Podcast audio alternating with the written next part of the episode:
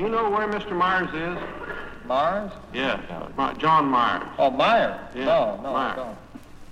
He works for you, does he not, Mr. Hughes? He works for my company. It, it may be, it may be funny to you that he isn't here. Ah, I didn't laugh, Senator. Somebody laughed back there. Well, he's in your employ. Do you think that Mr. Myers in business at the present time is more important than this committee hearing? well, it's more important to my company, I can tell you that. Who in your company will know the whereabouts of Mr. Myers at the present time? I don't know that, but you've had him here for unlimited questioning, and I've brought him back here twice from abroad. I don't see why I should do any more than that. Just to accommodate you so you can put him up here beside me on the stand and make a publicity show out of it. Well, is that the reason he is not here? No, that is not the reason, but I think it's the reason you want him back. Well, I have some questions that I want to ask him. Why didn't you ask him while he was here? I brought him here twice from abroad for you. Well, now, will you see that Mr. Mars comes in at the 2 o'clock session? What, today? Yes. Uh, no, I don't think I will.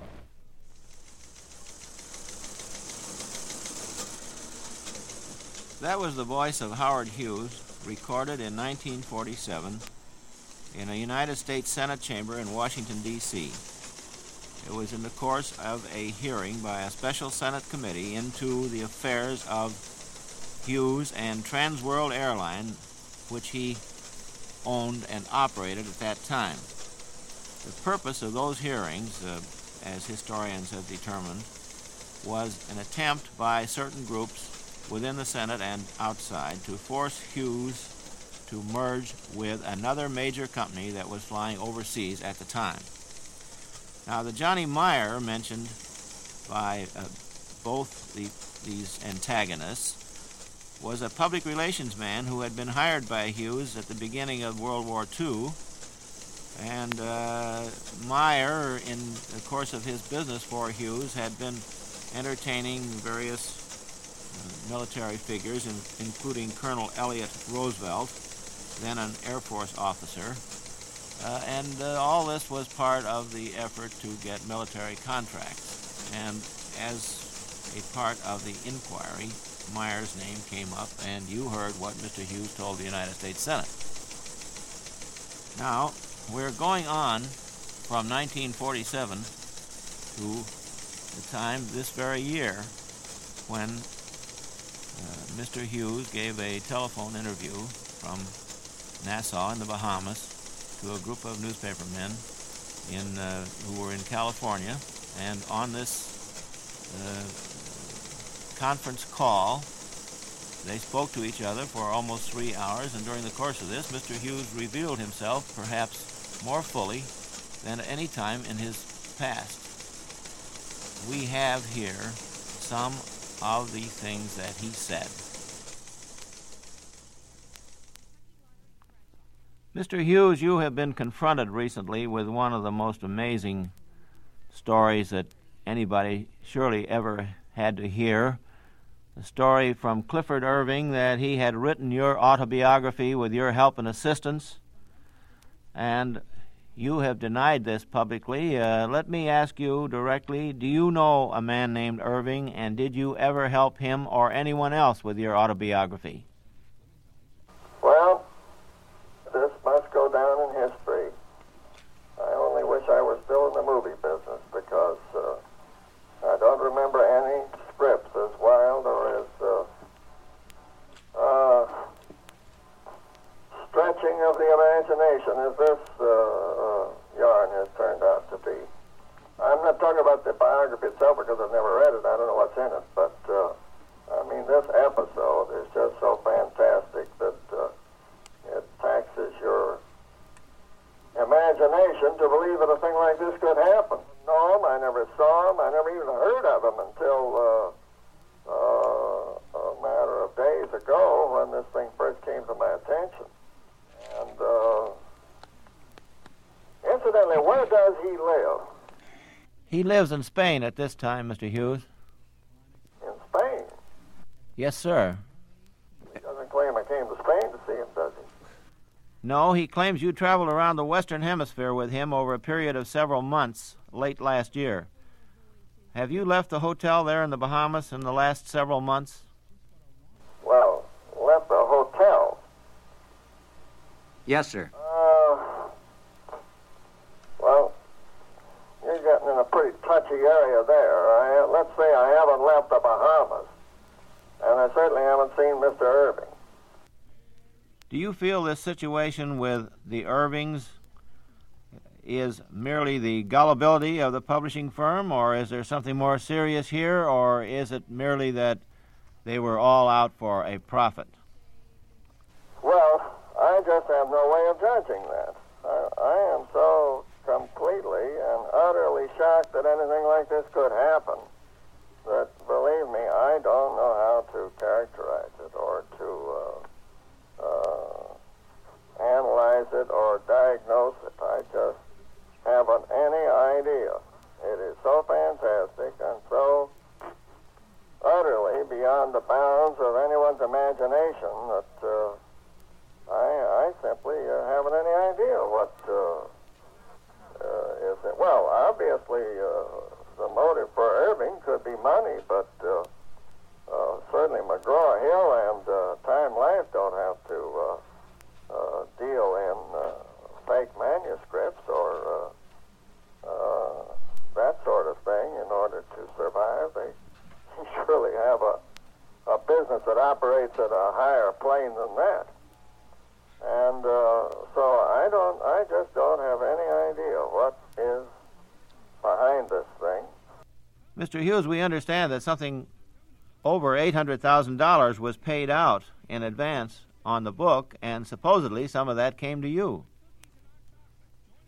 That's what I've been told, and that's what we're trying to run down because uh, that's the one thing that uh, I don't understand here. In other words, uh, there's got to be a bank record somewhere of this transaction. And uh, Chester Davis will tell you that uh, I have been uh, very, very critical of him for not being able to uncover this, uh, the path of these funds, because uh, they even claim to have my endorsement or my signature on a check, and uh, yet they won't produce it. And I don't understand uh, how any such money as this could be passed through any normal channel without leaving a trail uh, a mile wide and uh, bright pink or uh, some such color. In other words, it's, uh, if you knew the difficulties that people have in getting rid of stolen money or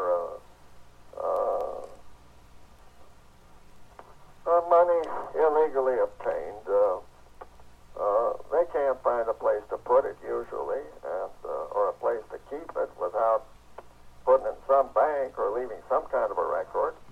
If they uh, try to handle it uh, uh, and keep it in the form of currency, then they run into trouble with the IRS.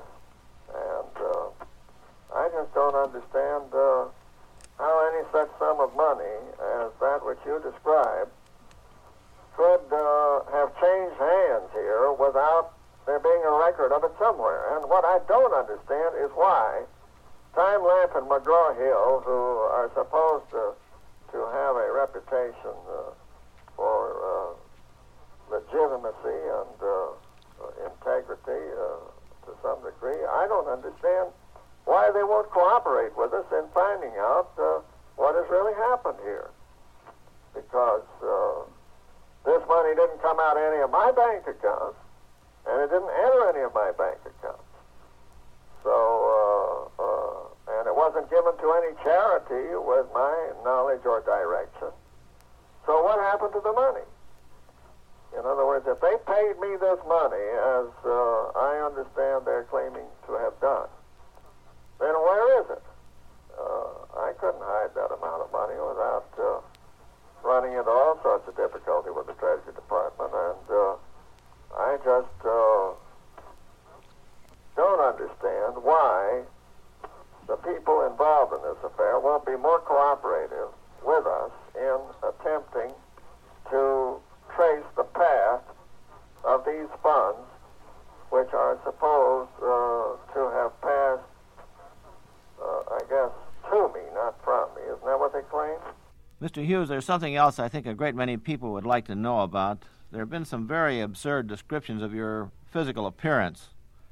Yeah, you mean the artist's conception? Yes, the artist's concept about the long fingernails, and uh, how some of us said that uh, how could he possibly sign a letter with his fingernails as long as that, and uh, various other things. That... The proof that I don't have fingernails. exactly.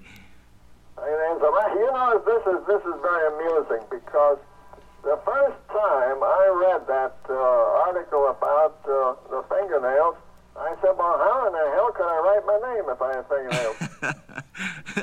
uh, no, the thing that amused me was that you and I had the same reaction to it. That when I first uh, read the account and saw the uh, uh, artist's conception, uh, the first uh, statement I made to Chester or whichever one of my people it was uh, who brought this material to me, the first statement I made was, well, how in the hell could I sign the documents that I've been signing and uh, uh, wouldn't I have gotten tangled up with these fingernails in trying to sign my name? Because I had just completed signing quite a number of uh, various uh, material, uh, correspondence, and so forth, and uh, I'd written my name a number of times, and uh, it was, it's just amusing that you and I had the same reaction because I don't know why I would have put these damn things unless I could detach them while uh, signing my name.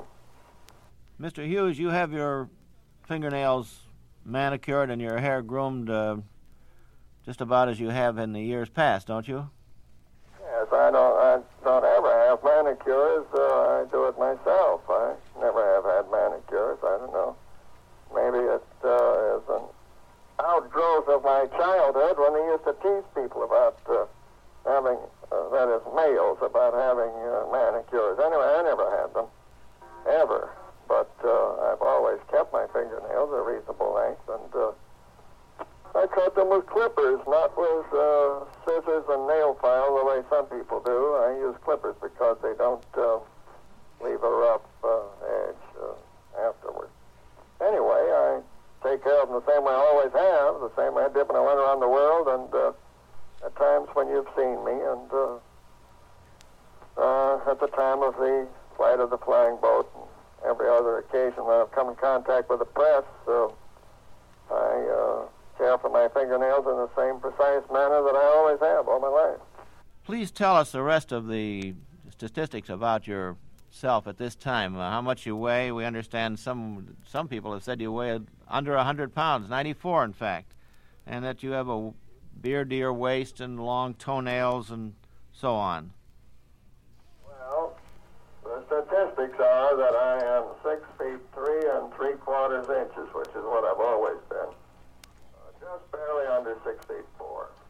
And uh, at weight, uh, I would uh, guess uh, in the 140 to 50 area. I am thin. I've always been thin. Uh, and uh, what was the other statistics? The toenail six to eight inches long. This is uh, just inconceivable. If I had toenails eight inches long, I couldn't walk. Eight inches long, I couldn't write my name. That was the one thing that, uh, that was the first means of disproving it that uh, came to my mind. Do you have a beard? Uh, and how would you describe that? I've worn a beard for, uh, well, good God, uh, I've been wearing a beard for um, long before it became the fad. Uh, when I was living at Muirfield Road, you know how long ago that was. And hair to the middle of your back? Of course not. I put it. Why in the world would anyone describe you this way? there's a malicious, uh, in a malicious effort to discredit me and uh, to uh, uphold these absurd uh, statements that are being made. Uh, uh, this is all obviously a part of a campaign to to uh, lend credence to this uh, fairy tale that these people are trying somehow to uh, support. It's been printed that the testimony describing you this way came from Peter Maheu, whose father, your former Nevada chief, is so bitterly contesting his discharge. Certainly is uh, a mild way of putting it.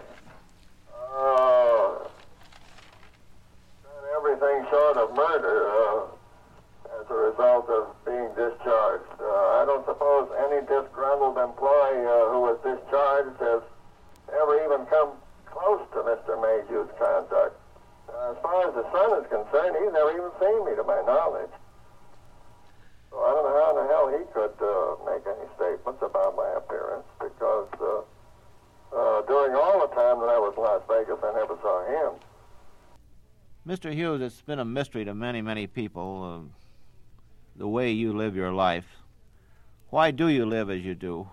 Why do you live the life of a recluse?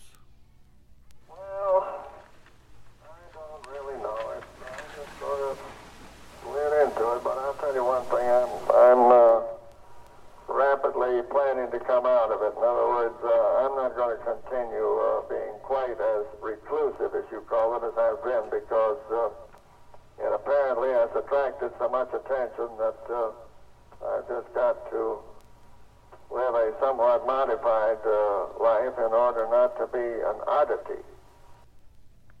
A funny thing, it really is, that uh, in this world, uh, uh, you you cannot uh, just be neutral, or you cannot uh, just go about your business and uh, uh, lead your life in what seems to you to be a normal way. Uh, this just doesn't seem possible. You you apparently have to do certain things and follow a certain path of conduct in order to satisfy people that there's not something wrong.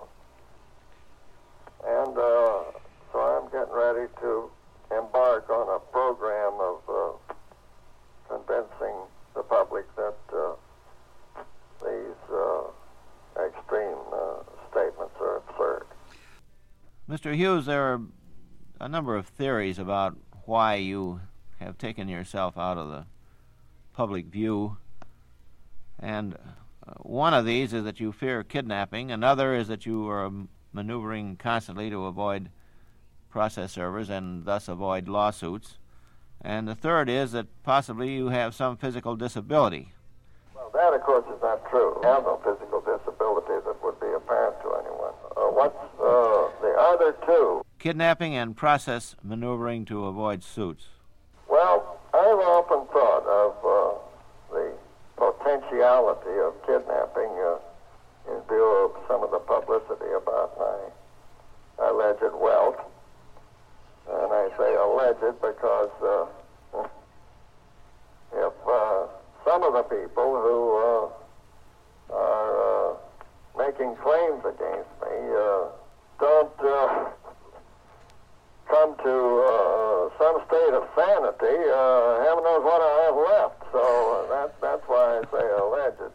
Uh, anyway, wait a minute. Let's get back on the track here. What was uh, the last question?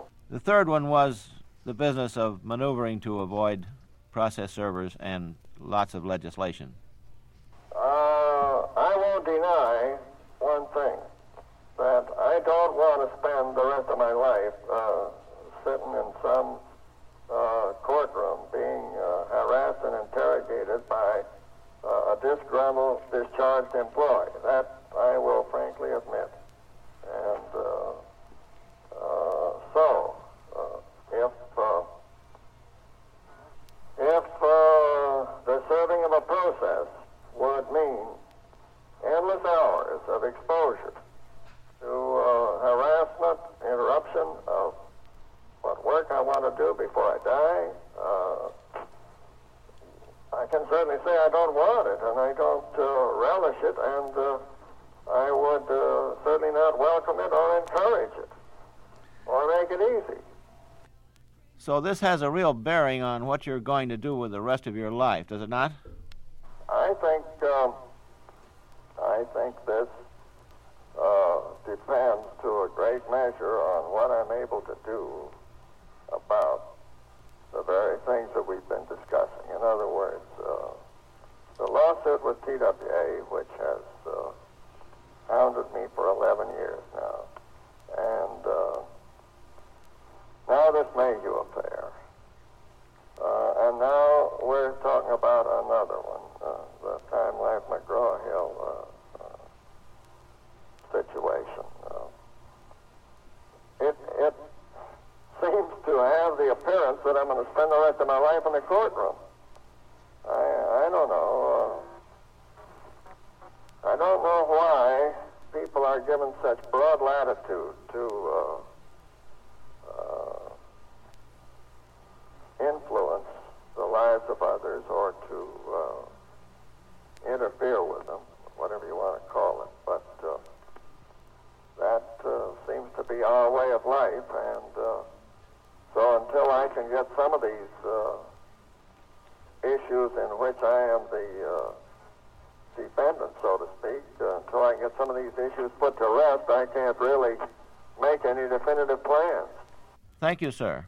Mr. Hughes, we've heard all sorts of stories about your requiring special medication and uh, this and that uh, because of your health. What is the real story of your personal health at this time? Well, how the hell is anybody's health at 66 years of age? uh, I certainly don't feel like uh, running around uh, uh, a track at UCLA and trying to break a record, I can tell you that.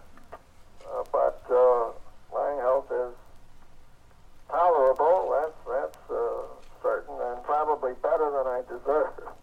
Mr. Hughes, is it possible that you are considering at this time uh, returning to the to flying to to piloting your own aircraft yourself again? Uh, this is, I know, is a bug that no aviator ever gets out of his blood. Uh, to piloting aircraft. Right. Yes, positively. Uh, there's nothing in your physical condition that would prevent anything like that. No, as a matter of fact, it would be the best thing in the world for me. And uh, only contemplated it, but planned it definitely, and uh, uh, it will, I think, uh, be uh, the best conceivable uh, therapy for me because, well, it's just something that I like doing rather than something I don't like doing, and uh, it's good for me in every way. So uh, I, I definitely expect to recommence a program of flying. I'd like to ask you also, in reference to your the uh, assistance and also the contributions you've made to various medical organizations uh, in Nevada and in Boston and elsewhere. Do you feel that this is one of the areas in which you can use your wealth and uh, uh some of your special technical knowledge uh, for the general benefit of the country? Well, in that I am most interested, and eventually that's where the bulk of my estate will go. In other words, there's nothing that interests me more than medical research and uh, the uh, uh, quest for better living facilities and better health and better medical standards, uh, not only uh, in the United States but throughout the world. This, this uh, to me, is uh,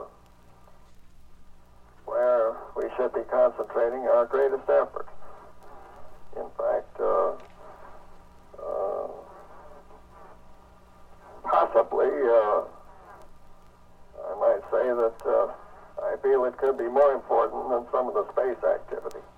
Mr. Hughes, all the legends that have grown up around you, uh, some of them repeatable, some not repeatable. One of the funniest is supposed to be a, about your predilection for wearing tennis shoes.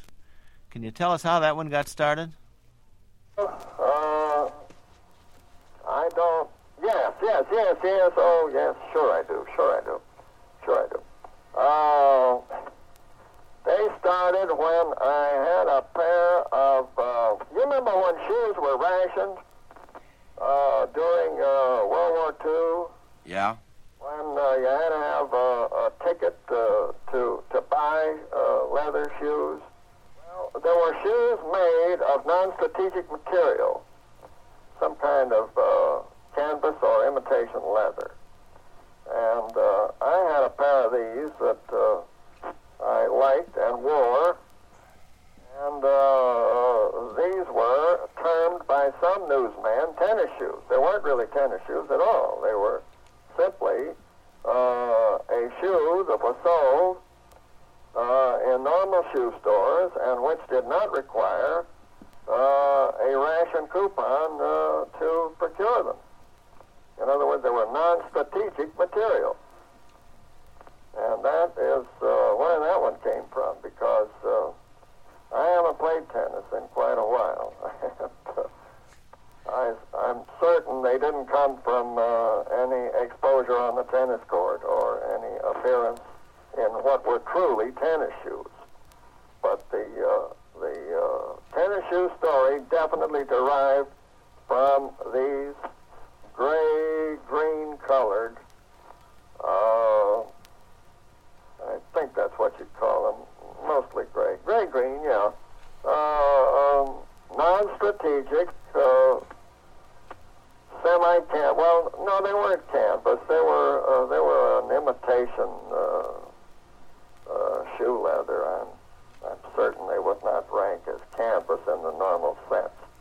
Mr. Hughes, uh, while we're on sport, uh, there are a lot of stories about you and golf uh, back in the days when you were, I guess you were a scratch handicap at Riviera Country Club. Right to there, I was never lower than two. Well, that's that's definitely excellent. But the story goes that uh, at this time you went into Willie Hunter, the pro at Riviera, and said, "Willie, do you think I could beat Bobby Jones in the National Amateur?" And Willie said, "No."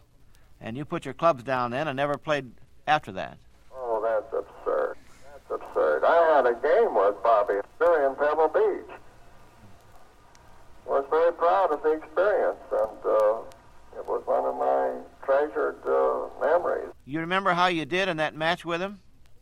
Uh, well, I didn't at any time uh, contest against him. In other words, uh, at no time was I on a level or uh, uh, at no time did I play the kind of golf to uh, challenge Bobby Jones. That I assure you. But I did have a game in which he was a participant. Whether it was a foursome or a threesome, I don't remember. But uh, we did play Pebble Beach, and he uh, was a part of the match, and it was one of my treasured memories. This is this is going way back, though. Jesus, this is really a long time ago. Mr. Hughes, this seems to have gone extremely well today, and I think that a lot of people will have an idea of you as a person that uh, has not been this clear before. And uh, under the circumstances, I want to suggest to you that as soon as you feel possible, that you have a face-to-face interview with the, the press group uh, once more, and hope that you can do this shortly. Well, this has been proposed to me by my people, and uh, I definitely expect to do it and intend to do it. And could you say um, anything at all about your time schedule on your own plans to, uh, as you say, come out in the open again to a degree? Well, no. I can't give you a precise time, but I will say that uh, I certainly uh, intend to do it as soon as I am able to and uh, can do so without uh, uh, collateral disadvantages of some type. In other words, as soon as Davis and uh, some of my associates uh, tell me that uh, I can do these things, I am ready and uh, waiting. When you do uh, come back into general circulation, Mr. Hughes, uh, uh, does it ever cross your mind that you'd like to uh, make some movies again? I would like to. I, I have always thought that uh, in my years when I couldn't be quite as active as I was uh, at the time I flew around the world, I've always sort of thought that movies and motion pictures would be something I could do even up uh, to my last day, so to speak. In other words, uh, it's not something that uh, requires great uh, uh,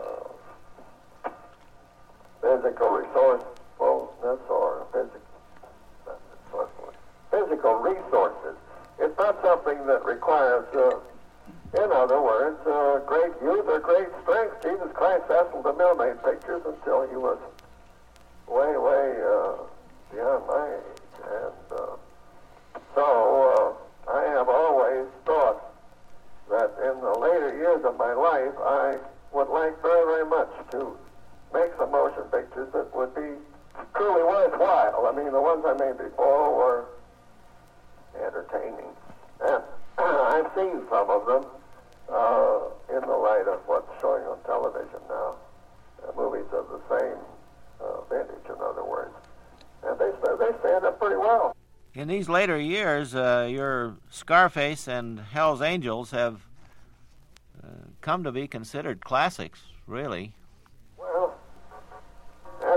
They still uh, don't look too damn bad alongside of the other pictures of that same period. I mean, I'm not claiming they're uh, competitive with uh, our latest uh, uh, CinemaScope and uh, division and uh,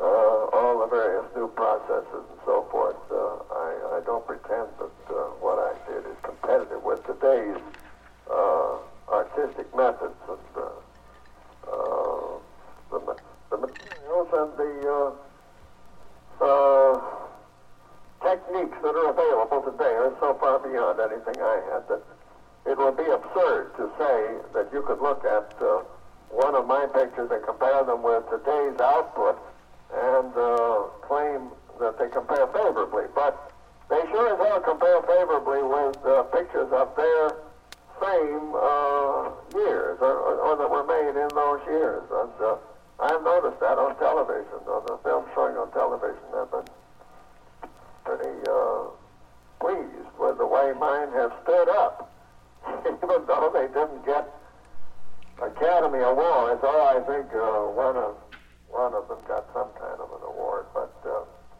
uh, in general, my movies were not considered artistic classics, and uh, uh, so from that standpoint, I have nothing to boast about. But if you look at them on television today compared to uh, the ones that are playing and were made in the same period, they uh, hold together pretty well. Good onion. Mr. Hughes, so many people have been intrigued by the fact that you seem to do a lot of your business on the telephone. In fact, uh, from what we hear, uh, 95% of it is by telephone. Uh, and you talk to people, you appear, direct them from one end of a telephone line, and they're at the other end, and uh, uh, it, it seems a little unusual. And would I wonder if you would tell us why and how you do this? Yes, uh, yes, I've always done my business over the phone, but uh, uh, other than that fact, uh, I certainly do. And I'll say something else. The world is moving toward uh, doing more of its business over the telephone rather than in person. I mean, top business executives all over the world learning that they can make uh, 25, 26, 27 telephone calls in a day and transact, uh, uh, let's say, X amount of business in each one. And if they tried to see all those people personally with the traffic and all the rest of the uh, delays involved, uh, the figure instead of 26 and 7 would be uh, maybe uh, 6 or 7 or in that region. In other words, uh, people have found that by doing business on the telephone, uh, they can do about four times as much in one day as they can do in person, particularly if they live in New York or some uh, city that is a beehive of activity from a traffic standpoint. You have so much money invested in Las Vegas, Mr. Hughes, and now you have left there. A great many people are wondering what you're going to do about these investments. Uh, how do you see this uh, in uh, Nevada picture? Are you going to hold on to your hotels? Can you tell us something about this? Tell you one thing. I have no intention of selling anything that involves any employment. In other words, I have no intention of selling any of the active businesses that you just mentioned, the hotels or uh, the health club in Reno or any of my uh, activities in Nevada uh, which uh, account for the huge employment I have in Nevada. I have no intention of selling any of those. Now, as to whether I sell any of the unused real estate, uh, that's something that will depend upon how I feel Nevada will treat me uh, when I return there and uh, what happens with this man Maheu. Mr. Hughes, your troubles with Congress and with the Senate back in 1947 involved uh, your Spruce Goose, the big flying boat, and you completed it and flew it very briefly, and you've retained it all these years, and it's still there in the hangar. What are you going to do when the when the lease runs out? What will you do with the boat? Oh, brother, I can't answer that one today.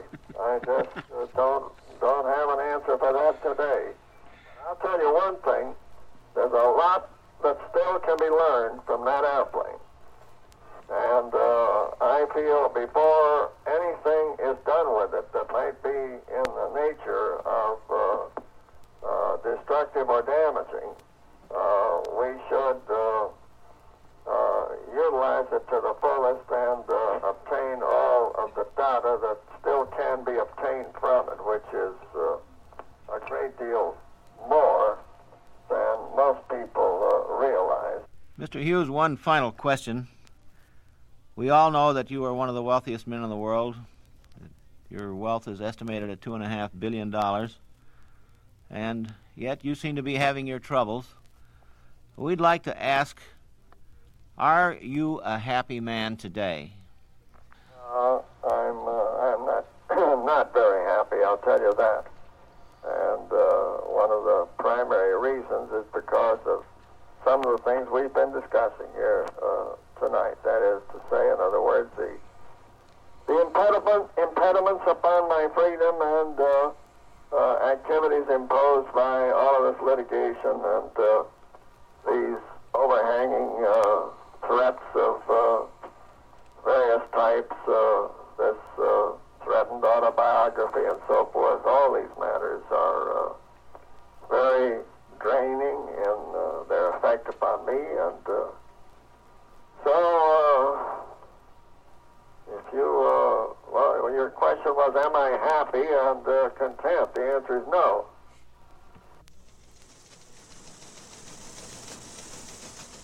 And now, listener, listeners, we have come to the end of the interview with Mr. Hughes. You have heard his voice on two momentous occasions. The first one in the 1947 Brewster hearings, when his affairs were in crisis, and now once more when they are at least in the public eye, uh, intensive inspection by the public at large. He talked from Paradise Island, Nassau, in the Bahamas. And you have uh, an opportunity, a unique opportunity here, to compare the, the, the voice of Mr. Hughes, who was present in person in the first uh, instance, and this time when he spoke by telephonic interview. You make the comparison and you decide for yourself that whether or not it was actually Howard Hughes in both occasions.